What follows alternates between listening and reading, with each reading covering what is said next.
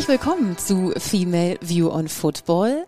Außergewöhnlicherweise ähm, sehen wir unseren Gast zwar heute, aber wir sehen ihn nur auf unserem Computer, denn er ist uns zugeschaltet. Äh, wir sitzen, und das ist ganz äh, wirklich purer Zufall, in seiner Heimatstadt Hannover, Anna und ich, weil es äh, zwischen uns geografisch die Hälfte ist, wo wir uns getroffen haben.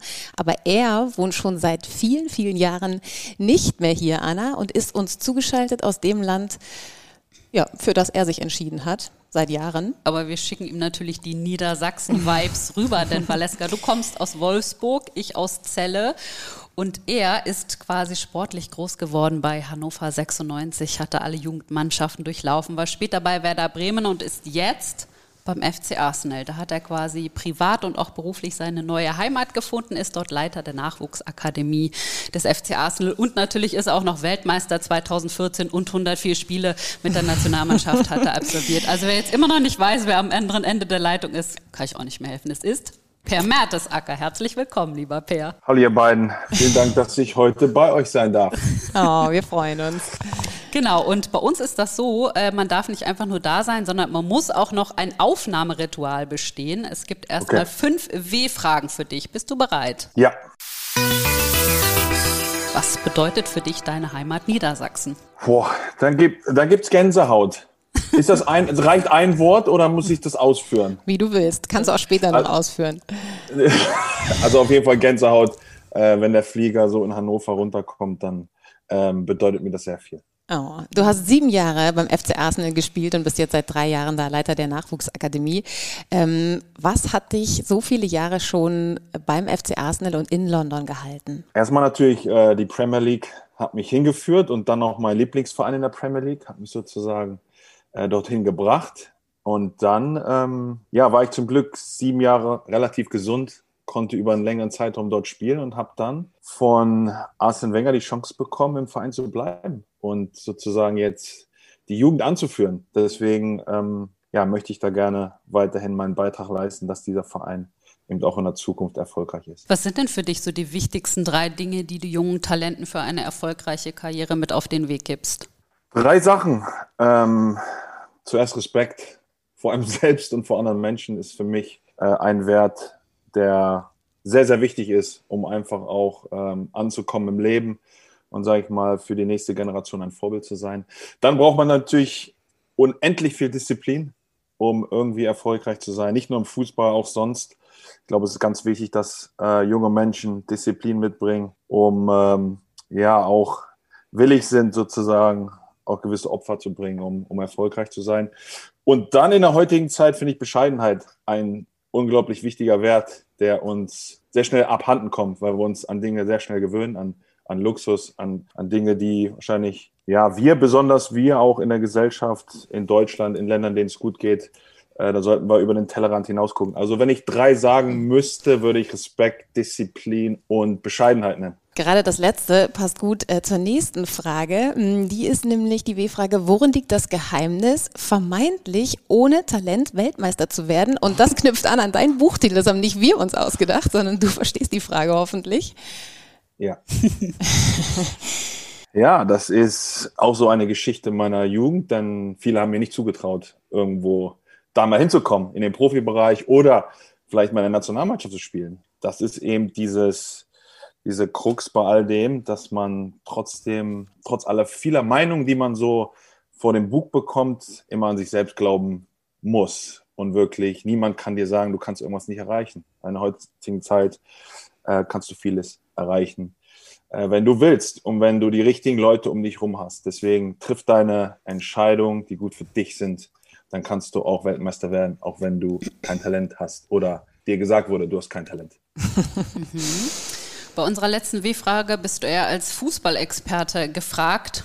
Wer wird denn Meister in England? Ähm, ich tippe auf Manchester City. Also es ist faszinierend, dass Liverpool und Man City jetzt eigentlich die Mannschaften sind, die gefühlt um alle Titel spielen. Mhm. Ne? Europa, äh, national, international. Das sind sozusagen die beiden besten Mannschaften der Welt quasi und die wahrscheinlich, einer wird Meister, der andere Pokalsieger. Dann wird wahrscheinlich noch ein Champions League-Sieger dort auch äh, ausgemacht unter den beiden. Deswegen glaube ich, äh, die Meisterschaft ähm, geht an Man City. FA Cup und Champions League, glaube ich, geht an Liverpool. Mhm. Hat ja jeder was vom Kuchen, könnte man genau. sagen. Ja, wollen wir mal einsteigen? Ähm, lieber Per, uns würde natürlich erstmal deine aktuelle Arbeit interessieren ähm, bei der Akademie. Inwieweit erstmal ganz allgemein gefragt ist, unterscheidet sich eigentlich die Arbeit, die du jetzt machst, von deinem vorherigen Leben als Profi? Ungemein. Also als Profi habe ich natürlich versucht, das Beste aus mir rauszuholen, äh, so lange wie möglich Fußballprofi sein zu dürfen. Ähm, und jetzt hat sich das so ein bisschen geändert. Jetzt versucht man natürlich das Potenzial anderer so gut wie möglich auszuschöpfen und dann versucht alle Aspekte, die man äh, mitgenommen hat, selbst äh, ein bisschen weiterzugeben. Trotzdem muss man natürlich immer sehen, ich bin in einer Generation groß geworden, wo das Handy gerade mal so am Anfang war, in der Startphase. Jetzt ist das Bestandteil jedes Lebens im Alter von 10 plus, ähm, wenn es gut läuft. Äh, deswegen ähm, muss man eben sehen, dass man Werte, die ich auch vorhin schon angesprochen habe, äh, sind mir wichtig, sind im Verein wichtig, äh, das sozusagen auch als Vorbild vorzuleben. Aber trotzdem muss man die neue Generation auch verstehen und mit ihr gehen. Ne, da bin ich nicht alleine, da habe ich viele Mitarbeiter und deswegen, ich sage mal so, natürlich war ich in verantwortungsvollen Positionen, auch schon mal als ein oder andere Kapitän, dass man so ein Gefühl hat für eine Gruppe, die auch zu führen. Ähm, jetzt ist es aber nochmal auf einem ganz anderen Niveau. Und das, was ich in den letzten dreieinhalb Jahren, fast vier Jahren jetzt erlebt habe, als ja, Mitarbeiter zu führen, ist nochmal eine andere Hausnummer zu dem, was ich vorher gemacht habe als Spieler, wo ich versucht habe, mich in den Vordergrund zu rücken, um das Team besser zu machen. Jetzt ist es wirklich so, ähm, versuche andere wirklich, dass die an ihre Stärke, an, ihre, an ihr Beste rankommen. Mhm. Also wenn man sich das äh, mal ganz praktisch vorstellt, klingt ja. das auch nach viel Organisation, die du da zu leisten hast? Oder bist du tatsächlich auch tagtäglich äh, an den Spielern dran, beobachtest ihre Leistungen, sprichst mit ihnen? Ja, ist ein ganz spannendes Thema. Also ich bin jetzt kein Trainer an einer Mannschaft. Wir haben zehn Mannschaften in der Akademie von der U9 bis zur U23. Das heißt, da ist jede Mannschaft auch ein Trainer, ein Vollzeittrainer, der mit der Mannschaft tagtäglich arbeitet. Ich versuche die bestmöglichen Trainer einzustellen, äh, Funktionsteam äh, drumherum. Das ist sozusagen meine Aufgabe hier in der Akademie. Trotzdem nehme ich mir raus, auch mal mitzutrainieren, auch mal nah dran zu sein. Also das ist wirklich meine Freiheit, die ich dann genieße. Nicht nur Mitarbeiterführung, auch Spieler in die richtige Richtung zu lenken, Eltern zu treffen, Berater zu treffen, Vertragsgespräche zu führen. Also, also Akademieleiter ist wirklich das komplette Paket. Und da kann ich mir wirklich dann immer wieder raussuchen, ähm, ja, wo ich gerne ran möchte, was ich verbessern möchte. Aber ich bekomme rundherum eine sehr, sehr gute, sehr, sehr gute Ausbildung und lerne jeden Tag äh, über Spieler, äh, über das System, als auch, ja, wie hole ich das Beste aus, aus, aus den Mitarbeitern raus? Wie gebe ich die richtigen, äh, sage ich mal, Signale auch, dass, dass es bei den Spielern ankommt? Du siehst sehr fit aus von hier aus, wenn man das so über den Bildschirm beurteilen kann.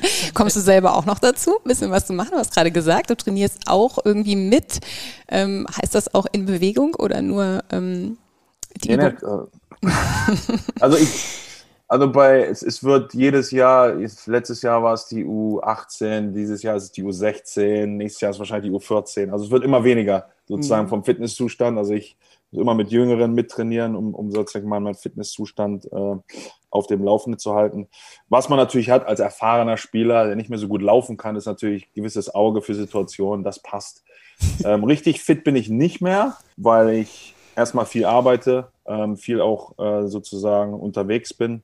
Wenn ich Zeit habe, muss ich auch mal mittrainieren, um wirklich ähm, auch mal wieder außer Atem zu sein. Aber ich hatte 15 Jahre im Profigeschäft, das sehr gezerrt hat, nicht nur an den Nerven, als auch an meinem Körper. Und da muss ich jetzt erstmal, fühle ich auch nicht so das Bedürfnis. Klar braucht man mentale Fitness auch hier, äh, wenn man viel zu tun hat, mal laufen zu gehen, mal mitzutrainieren, das ist wichtig für mich.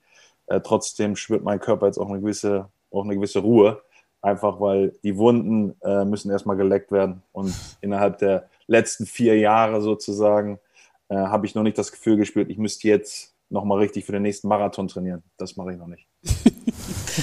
du bist ja jetzt schon relativ lange in London, auch mit deiner Familie natürlich, mit deiner Frau, mit den Kindern. Was ist das für ein Leben, was ihr da so habt im mondänen London, wenn man das mal hier vergleicht mit dem beschaulichen Hannover?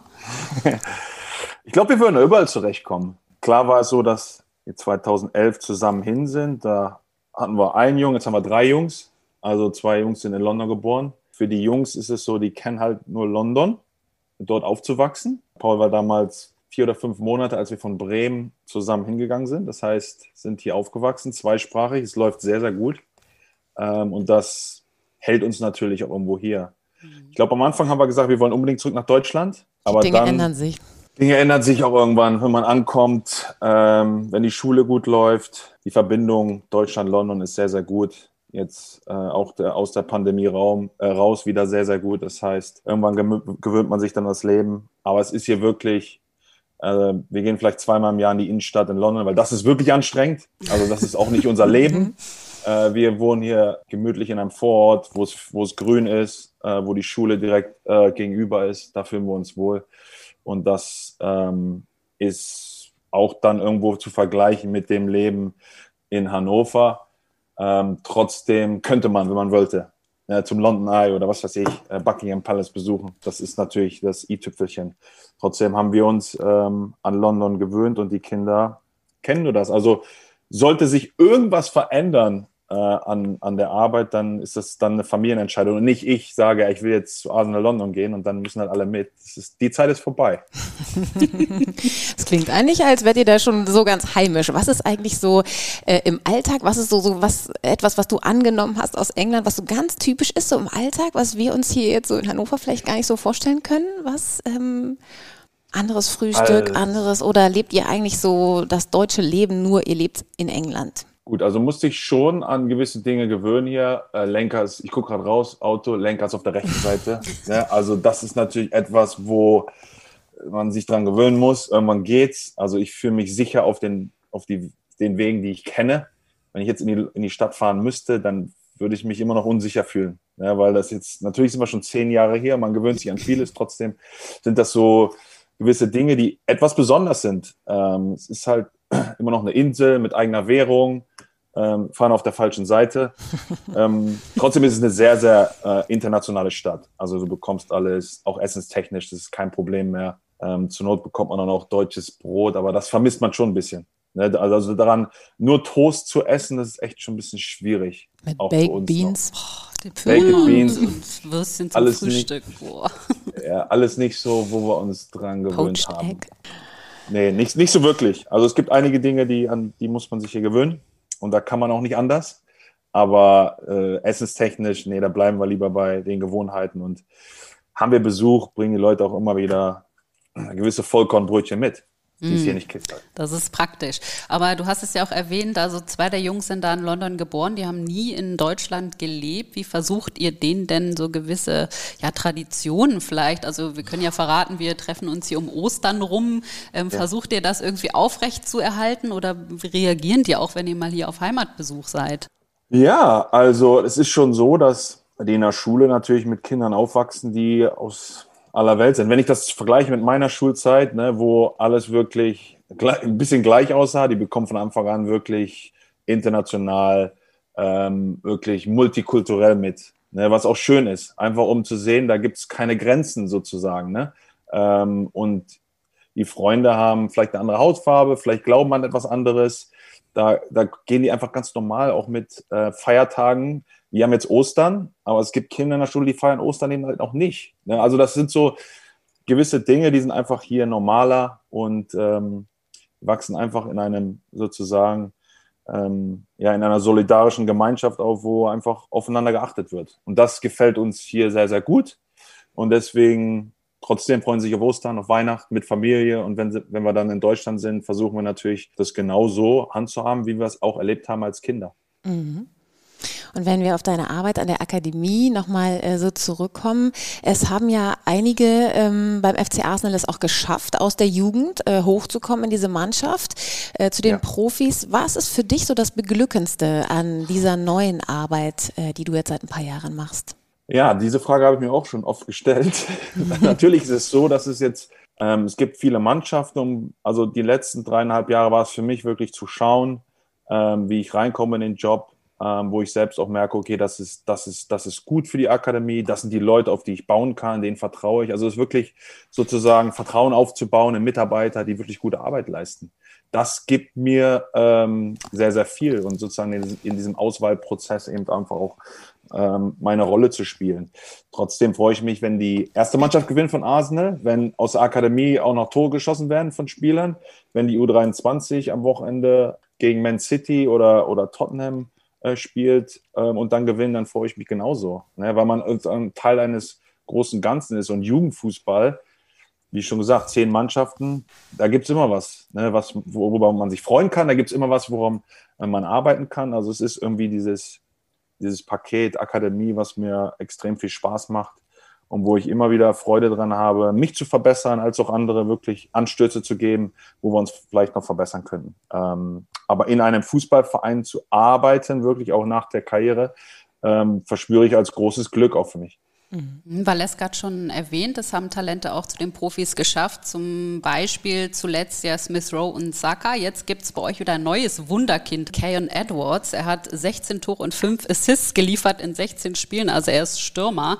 Das liest sich ja schon alles sehr gut. Was würdest du sagen, wie schwierig ist es am Ende auch bei den Profis Fuß zu fassen, wenn man so gut ist in der Jugend? Ist das dann eine Garantie dafür, dass es auch klappt? Oder gibt es auch Spieler, die es eben nicht schaffen oder die es auch nicht raus aus eurer Akademie schaffen? Ja, ganz schwieriges Thema. Da wirklich in dem Fall mit Keo, der aber jetzt schon mittlerweile schon 18 ist. Es ist ganz schwierig sozusagen dort ähm, eine Prognose zu stellen. Deswegen versuche ich auch davon wegzubleiben. Es gibt viele Dinge, die auch in den Zeitungen mal wieder diskutiert werden, auch falsch diskutiert werden. Es werden Urteile gefällt im Endeffekt, die, die es schaffen, das ist eine Prozentzahl von einem, einem Prozent, die es vielleicht schaffen. Deswegen müssen wir sozusagen das Programm bereitstellen, wo wir Fußball natürlich ins Zentrum stellen und versuchen natürlich Werte zu vermitteln, die im Leben weiterhelfen können. Wenn wir den Jungs mit 15, 16 sagen, sind die Besten der Welt und werden es auf jeden Fall schaffen, das ist eine grobe Fahrlässigkeit und Lüge, mit der könnte ich nicht leben. Also versuchen wir immer wieder auch die Bildung, die Ausbildung wirklich äh, in den Vordergrund zu stellen. Und ich bin ganz, ganz vorsichtig mit Superlativen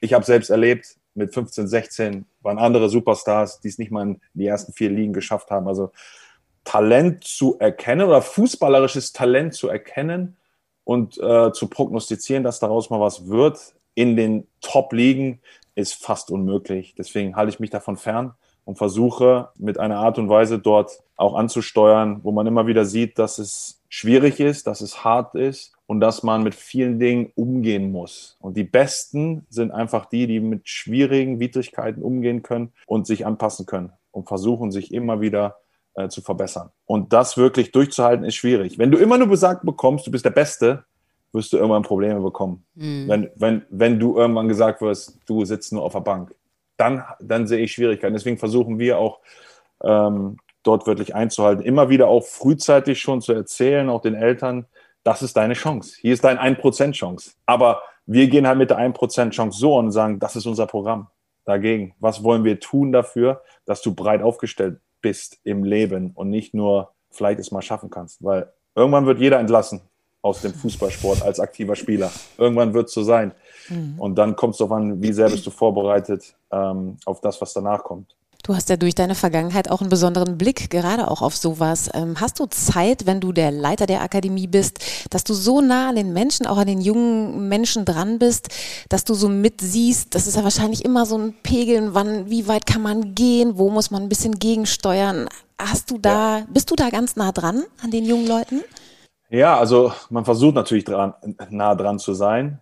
Oder man hat Leute nah dran, die, denen man wirklich vertraut. Mhm. Auch schwierige Sachen auch mal zu kommunizieren. Mhm. Oder zu sagen, hier geht es nicht weiter für dich. Das sind die schwierigen Momente, die aber dann dazu führen können, dass es vielleicht goldrichtig ist für den Menschen oder für die Eltern in dem Moment, die dann irgendwie ausscheren wollen und was anderes machen wollen. Da sind wir mittlerweile, ähm, habe ich auch großes Vertrauen in, in die Trainer, auch mal die besten Spieler eben auf die Bank zu setzen oder den Eltern zu sagen, nee, so machen wir das nicht. Der spielt nicht jedes Mal, sondern muss sich eben einordnen. Auch wenn jemand der beste Spieler ist mit einer U14, heißt das noch lange nicht, dass er Profi wird. Da müssen wir immer wieder auch regulieren. Und da versuche ich eben, ja, nah dran zu sein, aber mehr sozusagen das Vertrauen zu geben, die, den Leuten, die wirklich die Entscheidungen dann treffen. Das ist, glaube ich, viel, viel wichtiger.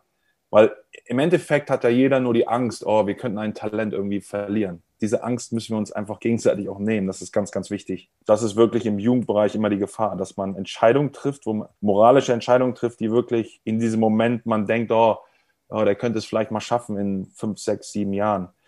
Ja, er kann es nur schaffen, wenn wir gemeinsam die richtigen ähm, Entscheidungen treffen. Deswegen versuche ich eher, das Vertrauen zu geben und die Sicherheit den Leuten, die immer wieder tagtäglich eng dran sind, dass sie frei arbeiten können Man muss das ja wahrscheinlich auch alles klug steuern. Also man kann den jungen Spielern ja auch keine falschen Hoffnungen machen oder dass sie eben immer spielen. Und ich finde, du bist natürlich auch prädestiniert für diesen Job, weil du damals auch nach deiner aktiven Karriere oder zum Ende hin auch das Thema mentale Belastung ja auch angesprochen ja. hast, was sicherlich in der Jugend ja auch wichtig ist für die, die es vielleicht nicht mehr ganz auf dem Schirm haben. Also du hast davon gesprochen, dass du eigentlich während der gesamten Karriere hindurch an Spieltagen auch mit Brechreiz zu tun hattest, dass du dich sehr un unwohl gefühlt hast und dass du manchmal sogar auch eine Verletzung als wohltuend, sage ich jetzt mal, empfunden hast oder dass halt ja der Körper reagiert, also dass die Seele mal eine Pause bekommt. Was ist es, was du den jungen Talenten in, ja, in Bezug auf dieses Thema weitergibst? Zu meiner Zeit als Spieler war es sozusagen schwierig, so offen damit umzugehen. Das ja, haben sich aber viele angeschlossen ja hinterher, ne? als du das hab, gesagt ähm, hattest ja, das war sozusagen mich auch zu öffnen, auch den jungen Spielern der heutigen neuen Generation zu zeigen, es gibt nicht nur die positiven Social Media Accounts, wo von dem schönen Fußballprofi gesprochen wird und der, der sozusagen berühmt ist und viel Geld hat. Da gibt es auch einige Schattenseiten, die man halt berücksichtigen muss, um dieses ganze Paket auch zu sehen. Und eben auch äh, sozusagen mich zu öffnen, als auch als Gesprächspartner immer wieder da zu sein. Weil wirklich Erfahrungen zu teilen. Jeder ist anders, das ist mir klar. Trotzdem Erfahrungen zu teilen, wo es mal vielleicht nicht so lief oder wo man sich vielleicht mal rausgezogen hat, äh, weil man sich unwohl gefühlt hat. Das sind alles Dinge, die werden passieren. Jedem einzelnen Spieler, wenn, wenn er das möchte, Fußballprofi zu werden. Aber es ist immer einfach zu sagen, ich werde Fußballprofi und dann zu denken, ja, ich habe dann Geld und ich bin dann, ich bin dann reich und da muss man eben bereit sein, gewisse Dinge auch auf sich zu nehmen. Das habe ich getan. Ich habe es auch getan, dass ich das genau so wollte und bin auch mit den Konsequenzen eben dann im Endeffekt klargekommen. Trotzdem hatte ich eine Reise, die äh, hoch und runter ging. Und das kommt mir heutzutage eben ein bisschen zu kurz, dass wirklich Spieler denken wirklich, man wird reich und schön, wenn man Fußballprofi wird. Da gehört einiges mehr zu. Deswegen, es war so, dass ich mich einfach öffnen wollte, auch für die neue Generation wirklich Gesprächspartner sein möchte in Zukunft. Anna und ich haben darüber im Vorfeld schon so ähm, diskutiert und uns gefragt, hat sich seither was verändert? Wie nimmst du das wahr? Oder meinst du andersrum gefragt, ähm, klar, wir gucken natürlich mehr Bundesliga jetzt als, als Premier League, aber ja. ähm, glaubst du auch, dass es wahrscheinlich ganz viele gibt, die ähm, so ähnlich fühlen wie du damals, aber die das natürlich vielleicht sich nicht trauen, das so deutlich anzusprechen? Das, das kann ich mir gut vorstellen. Das wird ganz sicher so sein. Da geht es ja nicht nur da geht es ja auch um Sexualorientierung, mhm. da geht es um mentale Problematik, da gibt es ja mehrere Themen, die sozusagen damit schwingen, was man bereit ist, sozusagen offenzulegen als Charakter, der äh, im Fußballbusiness eben auch dabei ist. Ähm, das ist nicht so einfach und da muss man, das muss man auch natürlich respektieren. Äh, trotzdem würde ich mir wünschen, dass man ja, versucht mehr über die Gefühle zu sprechen, weil uns fällt das extrem schwierig, sozusagen das zu tun. Aber je mehr wir das tun, desto besser wird es uns auch gehen ne, zukünftig auch miteinander. Und dass auch immer wieder Leute sensibilisiert werden, ne, Medien sensibilisiert werden, dass diese Themen einfach auch eben wichtig sind und wichtig bleiben. Ähm, weil was hat sich groß geändert? Es sind immer noch alle hinter Schlagzeilen hinterher und die Person sozusagen wird immer wieder auch hinunterfallen. Das ist ganz klar. Aber da muss man, muss man sich auch mit beschäftigen. Da muss man mit Leuten sprechen und muss man hinterhaken, was bedeutet Fußballprofi? Was gebe ich auf? Was bekomme ich? Ich habe vieles bekommen, mir wurde vieles weggenommen. Ähm, trotzdem versuche ich jetzt auch die nächste Generation auf diese Dinge eben auch vorzubereiten und nicht zu sagen, ja, Bukayo Saka und Emil Smith Rowe, das ist alles schön und gut. Aber es muss allen klar sein, dass die auch schwierige Phasen hatten. Und da versuchen wir die beiden auch immer wieder mit einzubeziehen, die dann mit den Eltern der U8 sprechen und sagen und über ihre Reise sprechen, dass nicht immer alles bunt war und nicht mal alles schön war. Und eben zu sagen, das ist wirklich die Minderheit, die es hier schaffen. Der Rest ähm, wird es nicht schaffen im Profibereich und muss sich etwas anderes suchen. Und dabei wollen wir eben helfen und nicht nur zu denken, okay, wir denken an die 1%, die es dann vielleicht schaffen. Ich bekomme mehr, wenn es Leute gibt, die durch den Fußball eben ja, irgendwo auch ihren Platz finden im Leben. Das gibt mir mehr als vielleicht ein Bukayo schießt das Tor gegen Spurs. Das ist super. Das freut mich. Trotzdem weiß ich ganz genau aus meiner eigenen äh, Erfahrung, aus dem eigenen Werdegang, viele Spieler schaffen es nicht. Und da müssen wir äh, helfend unterstützen, weil für viele bricht dann auch irgendwie der Traum zusammen vom Fußballprofi an mhm. irgendeiner Stelle. Und da müssen wir eben probieren, äh, wirklich dabei zu sein, zu helfen, ähm, neuen Weg zu finden. Deswegen ähm, die Arbeit in der Akademie ist ist moralisch ab und zu, ist schon grenzwertig, auch für mich. Ja, also Paul Pogba hatte sich ja zuletzt auch zu Wort gemeldet, hat gesagt, er hatte Depressionen. Ich glaube, soweit ich das verstanden habe, ist es ja auch dadurch entstanden, dass er sich mit Mourinho überworfen hat, als der ihm die Kapitänsbinde weggenommen hat. Und er hat dann auch gesagt, also Geld ist ja nicht alles, macht äh, allein nicht glücklich. Wir sind keine Superhelden, wir sind, wir sind Menschen. Und ich habe dazu Passenderweise im Kicker, das fand ich sehr interessant vom Kollegen Michael Bächle, der schreibt auch immer die begleitenden Artikel zu unserem Podcast, also liebe Grüße mal an dieser Stelle. Er hatte ähm, einen Artikel geschrieben über Darwin Nunez von Benfica Lissabon, die ja gegen Liverpool in der Champions League gespielt haben. Und das fand ich insofern interessant, als dass man an seinem Beispiel nochmal sieht, du hast das auch gerade erwähnt, es gibt einen mentalen Druck, der kann aus ganz vielen Quellen entstammen, weil er kommt aus Uruguay und er hat gesagt, ich bin ganz oft mit hungrigem Magen ins Bett Bett gegangen, aber meine Mutter noch viel öfter, weil sie hat oft auf Essen verzichtet, damit wir überhaupt was zu essen bekommen. Und sein Grund, quasi Fußballprofi zu werden, war natürlich, er wollte seinen Eltern ein Haus kaufen, als er dann das erste Mal nach Europa, nach Spanien gekommen ist. Du hast ja mit vielen verschiedenen Spielern auch zusammengespielt, aus vielen verschiedenen Nationen. Hast du das auch so festgestellt, dass jeder auch so ein Päckchen zu tragen hat oder jeder was mitbringt, was ihn dann auch belastet, ob das jetzt so ein sozialer Druck ist, ich muss die Familie versorgen oder eben andere andere Dinge? Also deswegen ist es auch für mich äh, jetzt in der neuen Rolle, da habe ich ja den Menschen sozusagen auch ein bisschen besser zu verstehen. Hilft unglaublich. Ne? Also so eine emotionale Bindung aufzubauen ist unglaublich wichtig, um einfach auch bestmöglichst empathisch mit der Situation umzugehen.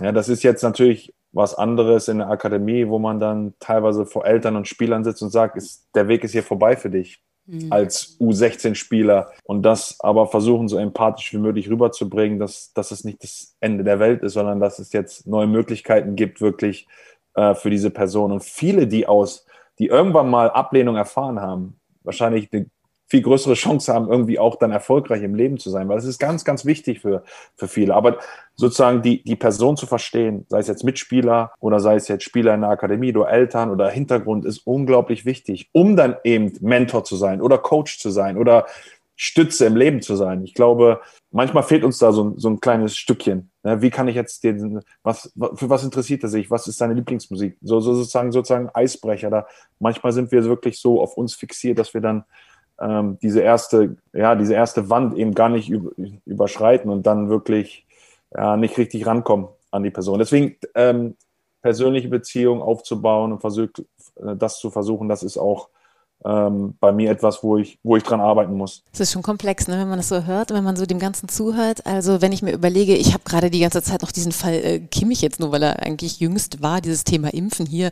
Also mhm. was da mit diesem Jungen, man kann das so sehen, wie man möchte, einfach nur diese Welle, die da über den ähm, reingebrochen ist, also sowas, da merkt man halt, dass Fußballprofis natürlich auch ein ganz besonderes Standing haben in der Gesellschaft ne? und dass das Gesagte ja schon irgendwie ein Gewicht hat und dass man sehr aufpassen muss, was man preisgibt, was man nicht preisgibt. Manchmal hat man es gar nicht unter Kontrolle, was man preisgibt und wozu das dann führt.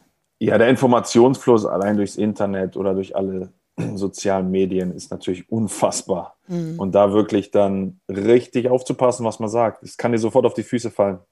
Oder irgendwas, wo man sich dann auch, dass man sagt, okay, man ist nicht geimpft.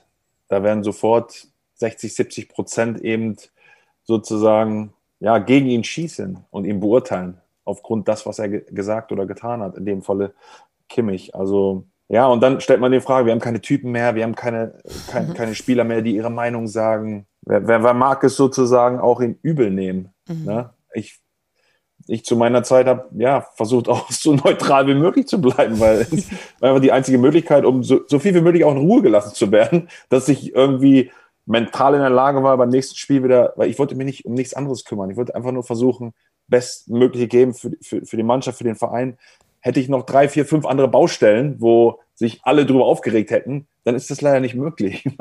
auch wenn man denkt, ja, man kann sich ja dann, auch wenn man sich äh, sportlich betätigt, dass man dann alles vergisst. Das, das nimmt man alles mit. Deswegen war, war es immer auch so klar.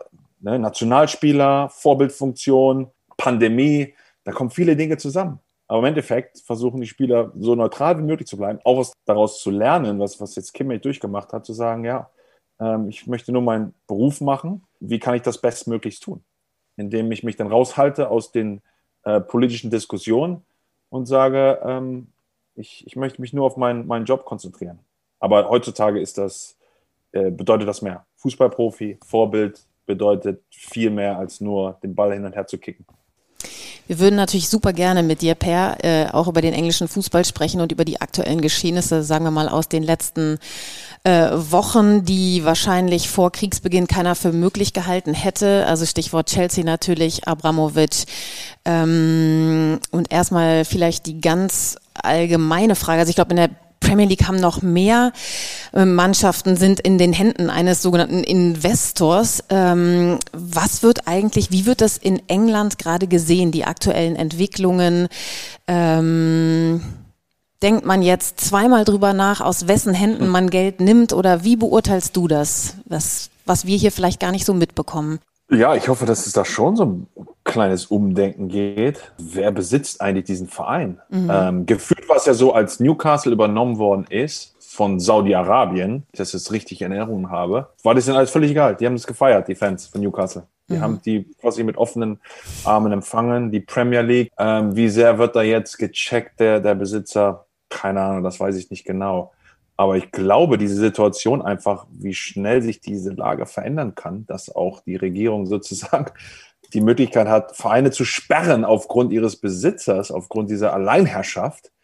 Ähm, ich glaube, das muss einfach jetzt auch hinterfragt werden. Und die Premier League einfach auch, gibt es ein Modell, wo man einfach auch eine Checkliste hat, was passieren darf oder wie, wie es jetzt weitergeht. Also da ist Deutschland, obwohl es irgendwie äh, im Nachteil war, dass man nur weiß nicht, für Besitzer eben nicht attraktiv genug war und dass das gewisse Geld auch dann gefehlt hat, so richtig zu investieren. Ähm, da war die Premier League immer weit vorne. Die Situation mit Chelsea jetzt und Abramovic, hoffentlich gibt es dann ein bisschen auch ein kleines Umdenken. Wir waren, glaube ich, auch Arsenal war es so, Usmanov hat auch 25, 30 Prozent der Anteile gehört bis vor drei, vier, fünf Jahren. Das hätte uns genauso passieren können. Ja, zum Glück hat sozusagen Krönke, amerikanischer Besitzer, gesagt, ja, ich, ich möchte den ganzen Verein jetzt äh, halten. Deswegen, also ich glaube schon, dass äh, man sensibler mit dem Thema jetzt umgeht. Trotzdem geht alles ganz normal weiter. Chelsea spielt ja auch immer noch. Ähm, da gibt es Verhandlungen über einen neuen Besitzer. Äh, wahrscheinlich kommt auch ein neuer aus Amerika. Vielleicht gibt es dann auch wann aus Amerika Schwierigkeiten. Also diese Alleinherrschaft der Besitzer ist jetzt gerade zum ersten Mal richtig hochgekocht und auch bei der Premier League zum ersten Mal ein Thema wer ist eigentlich willkommen bei uns und wer hat, gibt eigentlich die Sicherheit, dass wir diesen Spielbetrieb weiterführen können, wenn solche Sachen passieren. Mhm, apropos Spielbetrieb, ich weiß nicht, hast du Kontakt mit den Deutschen bei Chelsea oder auch mit anderen Spielern oder Menschen aus dem äh, Verein? Man darf ja jetzt noch Holzklasse fliegen, ne? also man darf ja jetzt nicht mehr so viel Geld für die Reisen zum Beispiel ausgeben. Ich weiß nicht, wie ist das bei den Spielern beim Team angekommen? Hast du da Informationen? Ich glaube, rein an den Ergebnissen hat man schon gemerkt, es hat so ein bisschen genagt. Ich glaube, jetzt hat man sich so ein bisschen freigeschwommen. Also gefühlt war so drei, vier Wochen war so ein bisschen, mh, hm, äh, wir wissen nicht ganz genau, was los ist. Aber wenn du selbst nicht merkst, wenn dein Gehalt weiter gezahlt wird, ich glaube auch nicht, dass großartig was bei den Reisen umgestellt worden ist. Meinst du nicht, der ähm, Sitz ist unbequemer geworden jetzt, oder? Ich glaube nicht. Ich glaube nicht. Alles, was man so verfolgen kann, auch auf den sozialen Medien, glaube, mm. äh, Privatjets gibt es immer noch, auch zur Champions League. Äh, jetzt haben sie in Wembley gespielt. Ich glaube nicht, dass da irgendwie die Hotels auch umändern mussten. Und wenn, ist es auch nicht schlimm. Ja? Ich glaube, alle waren auch in der Jugend unterwegs und kommen auch mit äh, Holzklasse und auch mit Hotels zurecht, die eben nicht so gut sind. Äh, verhungert sind sie alle noch nicht, deswegen so, so schädlich kann das manchmal gar nicht so sein. Und an die Dinge wird man sich auch. Also ich glaube nicht, dass da, dass die Spieler jetzt großartig ähm, davon was, was merken. Es hat ein Kolumnist bei euch auf der Insel, ich glaube der Daily Mail, der hat geschrieben, irgendwie, wir müssen uns unsere Clubs zurückholen. Ähm, mhm. Und das wird in Deutschland, zumindest in der Bundesliga, ja sowieso auch diskutiert, so dass Fußball zu abgehoben ist, dass man wieder näher an die Fans muss. Siehst du es genauso? So, dass das in so eine Richtung gehen müsste vielleicht? Wir müssen uns unsere Clubs zurückholen? Ähm, weiß ich nicht. Ich war immer schon als, als Spiel auch ein großer Fan von irgendwie auch Nähe zu den Leuten aufzubauen, die den, die den Sport einfach auch groß gemacht haben. Ähm, das ist ganz wichtig und es ist auch, ist auch ganz wichtig, dass, dass man eben da ist für Menschen, die wirklich, die, die zum Training kommen, wirklich auch Spieler sehen wollen, Fanartikel kaufen wollen, nach dem Training auch Autogramme schreiben wollen. Klar hat mich doch auch mal genervt, wenn 2000 Leute beim Training waren und man schnell rein wollte. Das habe ich natürlich auf der Insel dann komplett anders erlebt. Da gibt's, da kommt keine Zuschauer zum Training. Gibt's gar nicht, sei es abgesperrt. Man sieht die Fans nur im Stadion. Das baut auch so eine gewisse Distanz auf. Deswegen kann man das irgendwo auch verstehen.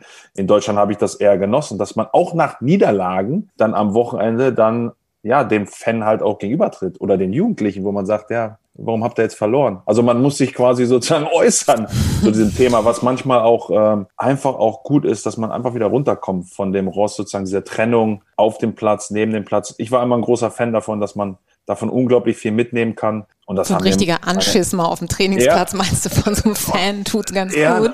Das, das ist auch ganz gut, aber auch aufbauend. Mhm. Ja, aber auch Fans, die dann wirklich da sind und sagen, ja, kein Problem, ich schaffe das schon wieder. Das ist einfach diese, diese, diese menschliche Verbindung, ist unglaublich wichtig. Und jetzt mit der Pandemie war alles noch viel schlimmer.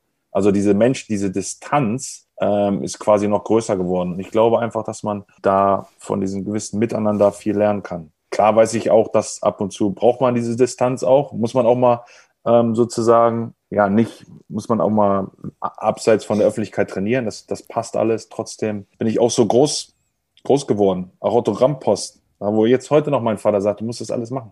Das ist ganz wichtig, einfach auch um diese Verbindung zu halten. Das ist, sagt er mir immer wieder.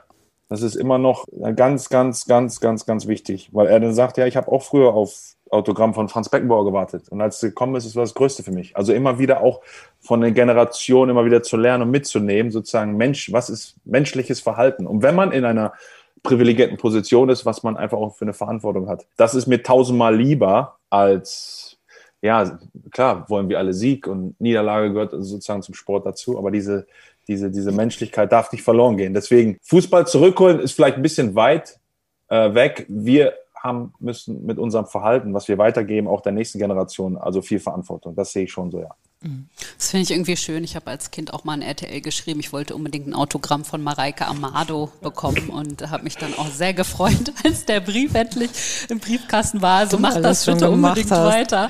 Ja. Ähm, ich finde es irgendwie sehr interessant, was du sagst, weil es gab ja jetzt in dieser Bundesliga-Saison auch mehrere Beispiele, zum Beispiel bei Hertha BSC, wo die Ultras dann mal beim Training vorbeigekommen sind oder auch Gladbach ähm, nach der Niederlage gegen Köln im Derby. Also hast du das Gefühl, dass wirklich wirklich alle Spieler und Kollegen das dann auch so annehmen, was die Fans ihnen sagen oder ist das in dem Moment dann auch zu viel? Ja, da ist, das ist wirklich sehr, sehr schwierig. Ne? Was ist das jetzt? Warum kommen die Ultras? Ist es mehr so eine Aufforderung oder Drohung, ne? was, was jetzt passieren soll im, im nächsten Spiel? Äh, trotzdem glaube ich immer auch an, an an ein positives Denken der Menschen, wirklich gemeinsam wirklich etwas zu schaffen. Gemeinsam wirklich das nächste Spiel anzugehen. Und bei Werder Bremen war das auch mal so vom, vom Nordderby gegen den HSV, dass man eine gewisse Unterstützung, ich habe es als Unterstützung wahrgenommen beim Training auch, diese Atmosphäre schon mal dann zu genießen, dass man vor Fans sich eben auch immer wieder verantworten muss. Es ist leider so. Ähm, wir hatten in, in, in, Bremen eine sehr, sehr tolle Zeit, erfolgreiche Zeit. Trotzdem gab es auch mal Zeit, wo es mal nicht so gelaufen ist und man musste sich eben mal beschäftigen mit den Menschen, die dann auch mal sauer waren und auch mal geschrien haben. Das ist, äh, denke ich, schon normal.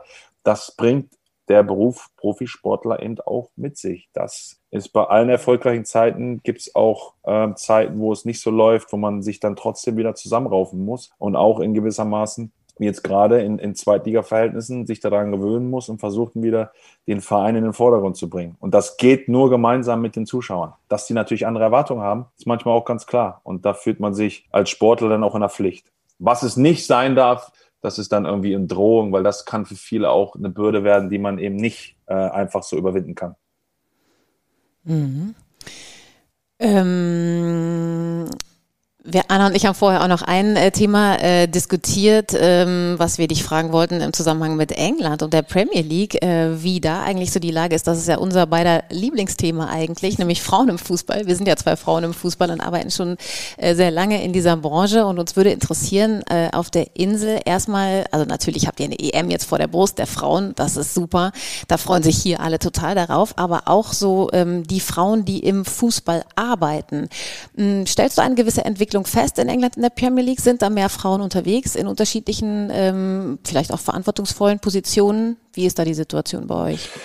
Ich schaue da jetzt auch ein bisschen mit auf die Akademie. Was machen wir auch? Ähm, wie viele Trainerinnen haben wir auch in der Akademie? Das ist sozusagen mein nächstes Thema, was, was ich sozusagen angreifen werde, weil eins ist ganz klar, die Bewegung als auch die, was jetzt gemacht wird, auch damit Frauen im Fußball auch den Respekt, den, den sich erarbeitet waren, dass der auch äh, gerechtfertigt ist und dass wir da mehr machen müssen, das ist ganz klar. Was England macht, viele Vereine äh, investieren in die, in die Frauenmannschaft, dass dort wirklich eine Plattform geschaffen wird. Ähm, das ist wirklich in England wirklich nochmal mehr Vorreiter. Also wir auch bei Arsenal investieren extrem viel in die Frauenabteilung. Ähm, aber es ist erst sozusagen auch in diesem Jahr in, so richtig passiert. Mhm. Ne, dass wirklich der, der Fokus jetzt ein anderer ist und dass man endlich respektiert, dass die Frauen einfach viel mehr sind. Und das, das macht einfach Spaß. Und da gucke ich in die Akademie und sage, wie viele Trainerinnen haben wir? Ja, bisher haben wir eine Trainerin. Das, das wird nicht reichen in den nächsten zwei, drei Jahren, um zu sagen, wir, sind, wir gehen mit der Zeit. Also da habe ich meine eigene äh, Agenda, die ich sozusagen erfüllen muss, weil man eben auch sieht, dass man mittlerweile auch Frauen hat, die interessiert sind, die einfach auch eine tolle Karriere hatten als Spielerin und jetzt in den Trainerjob wechseln. Und warum dann nicht zu sagen, okay, äh, ja, wir haben eine Akademie für, für Mädchen, aber diese Frauen mit der Expertise sind einfach auch interessant für, für jede Akademie. Und mhm. ich denke, wir sollten einfach dort äh, aktiv bleiben. Weil im Moment sieht es wirklich so aus, dass wir wirklich, wirklich eine, eine gute Plattform schaffen. Einfach auch äh, mit der Zeit, endlich mit der Zeit gehen, sozusagen, dort Plattformen zu schaffen, die alle Frauen wirklich, die im Fußball arbeiten wollen, wirklich auch verdient haben. Mhm, also die Premier League müsste da auch noch diverser werden, höre ich aus deinen Schilderungen heraus. Ja, klar. Also es war wirklich so in den letzten drei Jahren, man hat sich ja wirklich konzentriert, dass man auch ähm, Menschen mit verschiedenem Hintergrund einstellt. Ne? Aber trotzdem geht es auch irgendwann darum, ne, dass es dann meistens auch immer nur in die Männerrichtung ging, ne, dass man sich darauf fokussiert hat und jetzt der Fokus wirklich Frauen im Fußball und dass da eine, eine Plattform en, entstehen muss, einfach um äh, wirklich diverser sich aufzustellen. Mhm. Weil es geht im Endeffekt darum, Verbindungen aufzubauen untereinander mit Menschen, sich, sich, sich wirklich auch gegenseitig voranzutreiben. Und da gibt es einiges zu tun, auch, auch ähm, in meine Richtung, wo ich jetzt auch den Fokus wirklich auch drauf richten werde in den nächsten, in den nächsten Jahren. Und es ist einfach schön zu sehen. Und ich denke, dass wir einfach auch in England, dadurch, dass wir bei Arsenal wirklich eine Frauenabteilung hatten, die jetzt mittlerweile schon 20, 30 Jahre wirklich, äh, wirklich sehr, sehr erfolgreich gespielt hat, dass wir eine, eine super Plattform haben, auch für Spielerinnen, die drei, vier, 500 Mal für den Verein gespielt haben. Wir, sollten wir das nicht nutzen, wäre das wirklich dumm.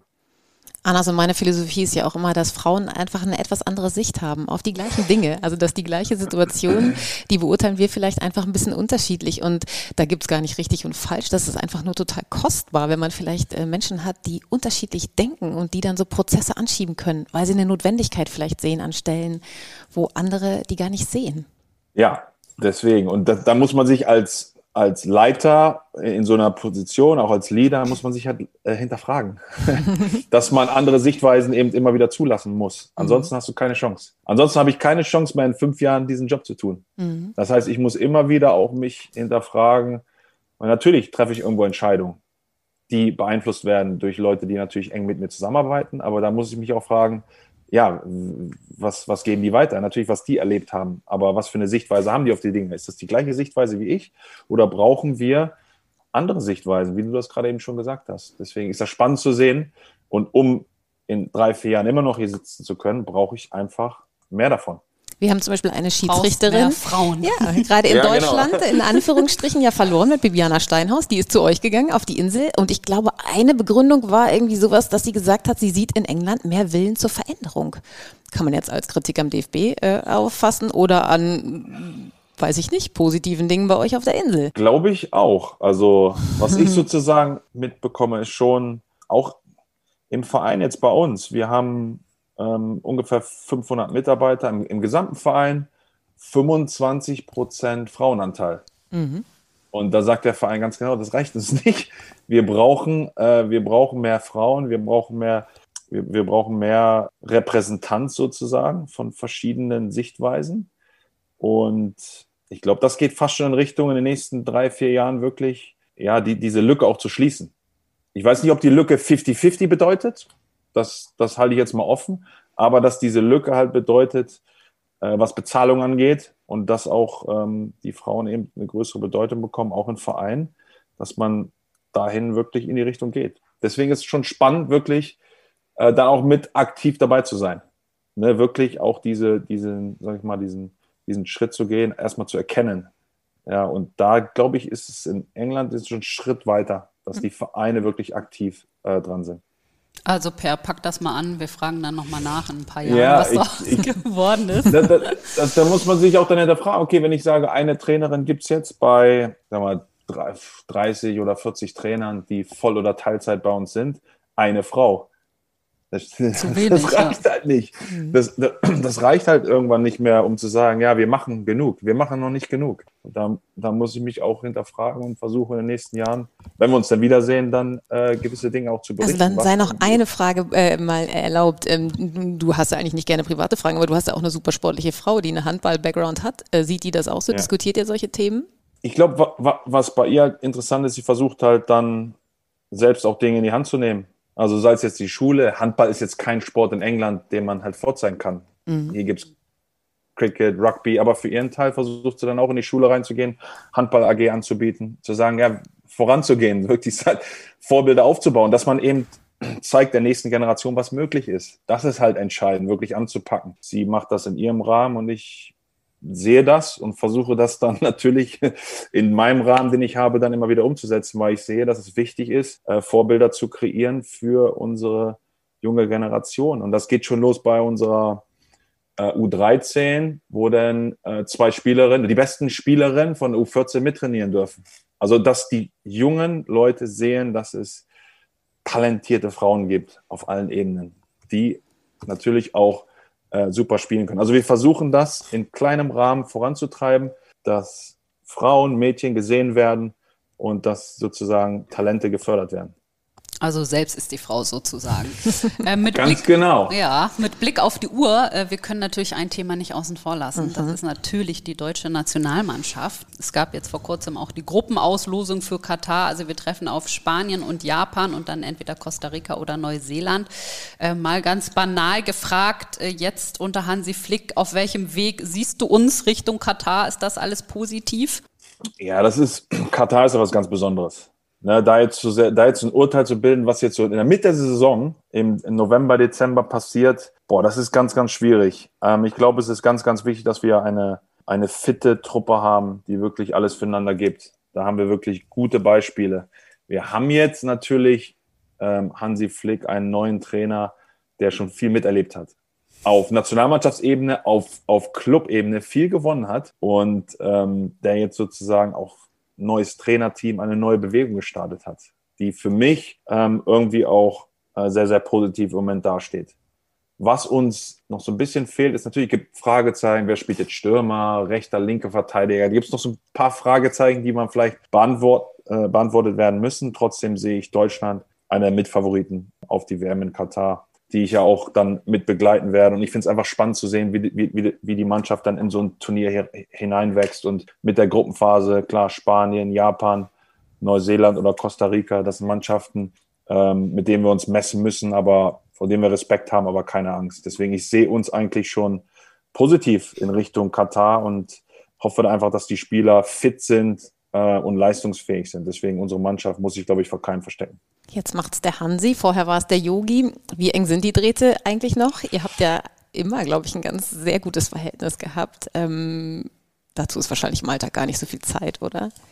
Ja, aber das ist schon so, dass ähm, auch zu Hansi hat, hatte ich immer ein ganz enges Verhältnis, ob es gut lief oder man, man nicht gespielt hat. Besonders er als Co-Trainer hat, hat einfach dieser Gruppe unglaublich viel gegeben. Und man spürt schon so, so, ein, ja, so, so eine Menschlichkeit, so eine soziale Ebene, die er jetzt nochmal aufgebaut hat mit, mit der sportlichen Qualität, der über die Jahre auch sich eben angeeignet hat, äh, gelernt hat unter Yogi, dann als Cheftrainer auch bei Bayern München. Ich glaube, er ist einfach, hat eine unglaublich gute Fähigkeit, diese Mannschaft eben zusammenzuraufen mit dem Trainerteam, was ich als sehr, sehr gut empfinde, wirklich auch da eine Einheit zu formen. Und wenn er kann, kommt er nach London, gucken uns das Spiel äh, gemeinsam an, versuchen uns natürlich auch immer wieder gewiss uns auszutauschen, was, was wir sehen. Aber sein Fokus wird jetzt 100 Prozent auf die WM gehen. Jetzt natürlich auf die Nations League dann im Sommer mit den vier Spielen. Das wird immer ganz spannend zu sehen, wie, wie er dieses Spiel auch angeht. Vier Spiele, also eine kleine Mini-Vorbereitung auf das Turnier. Aber ich glaube, deutsche Nationalmannschaft ist dort in guten Händen und er ist schon sehr, sehr akribisch. Wenn man nochmal den Bogen nach England schlägt, es gibt ja auch Nationalspieler, die eben in der Premier League spielen, zum Beispiel Kai Havertz, der hat sich gut durchgesetzt, ja. hat den Durchbruch gleich geschafft. Bei Chelsea, bei Timo Werner sieht das ein bisschen anders aus. Man hat das Gefühl, er passt besser ins System der Nationalmannschaft als bei Chelsea. Und ähm, Bernd Leno ist natürlich auch noch da, der ist jetzt nur noch die Nummer zwei im ja. Verein es heißt immer, die Spieler müssen spielen, um dann auch zur WM mitzufahren. Also was rätst du den beiden denn? Ja, bei Kai äh, Havertz und Timo Werner ist ja fast schon so, dass sie um die gleiche Position konkurrieren ne, bei Chelsea. Das ist natürlich so ein bisschen schade. Kai hatte auch anfangs Schwierigkeiten, hat sich jetzt unglaublich gut durchgesetzt, äh, hat auch entscheidende Tore gemacht und hat quasi auch vorne Romelu Lukaku sozusagen verdrängt bei Chelsea, was natürlich keine auf, ein, einfache Aufgabe war. Also bei ihm sehe ich schon, dass er eine klare Rolle einnehmen wird bei der WM, auf welcher Position auch immer. Ich glaube, er kann äh, in der Offensive alle drei, äh, drei oder sogar vier Positionen einnehmen. Bei Timo Werner ist es wirklich so, dass man das Gefühl hat, ich glaube, Hansi baut auf ihn.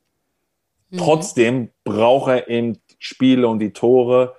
Und in den letzten äh, beiden, drei, drei, vier Spielen wurde er, glaube ich, zweimal zum Man of the Match gewählt. Also er, er kommt so langsam in Fahrt. Wir brauchen auf jeden Fall ähm, diese beiden Spieler von Chelsea in Topform. Ander, ander, andererseits wird es für Hansi eben auch schwierig, dann sie auch spielen zu lassen ähm, zur WM. Deswegen, das sind schwierige Schein. Mit Bernd Leno, wenn er nicht spielt, muss er halt gehen im Sommer, ganz klar, um wirklich im Kader auch dabei zu sein. Ich glaube, das ist schon Prämisse. Äh, wir wissen auch ganz genau, Manuel Neuer wird auch wieder für das Turnier gesetzt sein. Aber um ihn mitfahren zu, zu können, muss Bernd eben wahrscheinlich ähm, den Verein wechseln. Trotzdem, wenn Bernd reinkommt und Ramsdale verletzt ist, bringt er Top-Leistung. Also er ist immer eine Option für mich. Und äh, ich wünsche ihm da alles Gute. Bei Kai sehe ich keine Probleme. Timo Werner braucht unbedingt Spiele, wo er auch trifft als, als Nummer 9. Äh, wenn das bis zum Ende der Saison eben nicht bei Chelsea der Fall sein wird, muss man eventuell nochmal nachdenken. Trotzdem, bei der Ablösesumme, die er gekostet hat, glaube ich schon, dass er bei Chelsea bleiben wird und das hoffen wir einfach, dass er äh, so viele wie möglich Einsätze macht mit, mit, und diesen, diesen Trend einfach fortsetzt, den er in den letzten zwei, drei Wochen hatte. Und du wirst als Experte dabei sein, Christoph Kramer hatten wir lustigerweise neulich auch mal bei ja. im Podcast. Das war sehr amüsant. Wusstest du, dass Christoph Kramer einen weißen Flügel in seinem Wohnzimmer stehen hat? Den er auch versucht zu spielen, wohlgemerkt. hat er dir das schon mal erzählt? Nee, hat er mir nicht erzählt. ähm, aber es ist auf jeden Fall mal ein Highlight, mit ihm zusammenzuarbeiten.